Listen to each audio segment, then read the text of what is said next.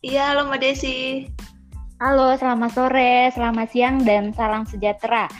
Di sini saya akan membahas dari pemberlakuan pembatasan kegiatan masyarakat atau disingkat dengan PPKM di Jawa dan di Bali.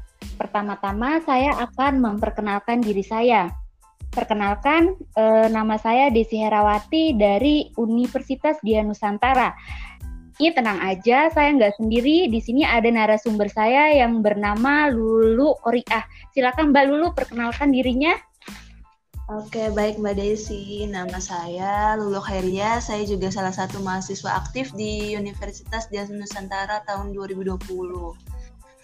Gitu aja Mbak. Mana nih Mbak Lulu kegiatannya di rumah aja? Enggak sih, karena aku kan tenaga medis juga, tetap kerja kayak biasa gitu. Oke oke, kita mulai aja ya Mbak Lulu. Oke. Kan tanggal 11 Januari 2021 merupakan diberlakukannya pembatasan kegiatan masyarakat atau disingkat dengan PPKM. Istilah baru nih setelah adanya PSBB dan juga munculnya kasus COVID-19 kembali di Indonesia. Gimana nih tanggapan Mbak Lulu? Kalau menurut tanggapan saya sih yang pertama ya tentu kita harus menghargai upaya dari pemerintah pusat dan pemerintah provinsi serta pemerintah kabupaten kota di Indonesia terkait dengan diberlakukannya PPKM ini yang mana kasus COVID-19 terus melonjak. Maka dari itu kita sebagai masyarakat, pemerintah wartawan harus betul-betul bisa mendukung sepenuhnya pemberlakuan pembatasan kegiatan masyarakat ini atau yang biasa disebut PPKM. Ketahui nih Pulau Jawa sama Pulau Pulau Bali. Baik. Oleh kita pusat apa dampaknya bagi kita nih luar dari Jawa dan Pulau Bali? Kalau yang pertama PSBB tidak sama dengan PPKM. Kalau PSBB banyak efek yang harus dibatasi, sedangkan PPKM itu ada hal-hal yang masih bisa diperbolehkan bagi masyarakat melakukan kegiatan. Gitu sih Mbak.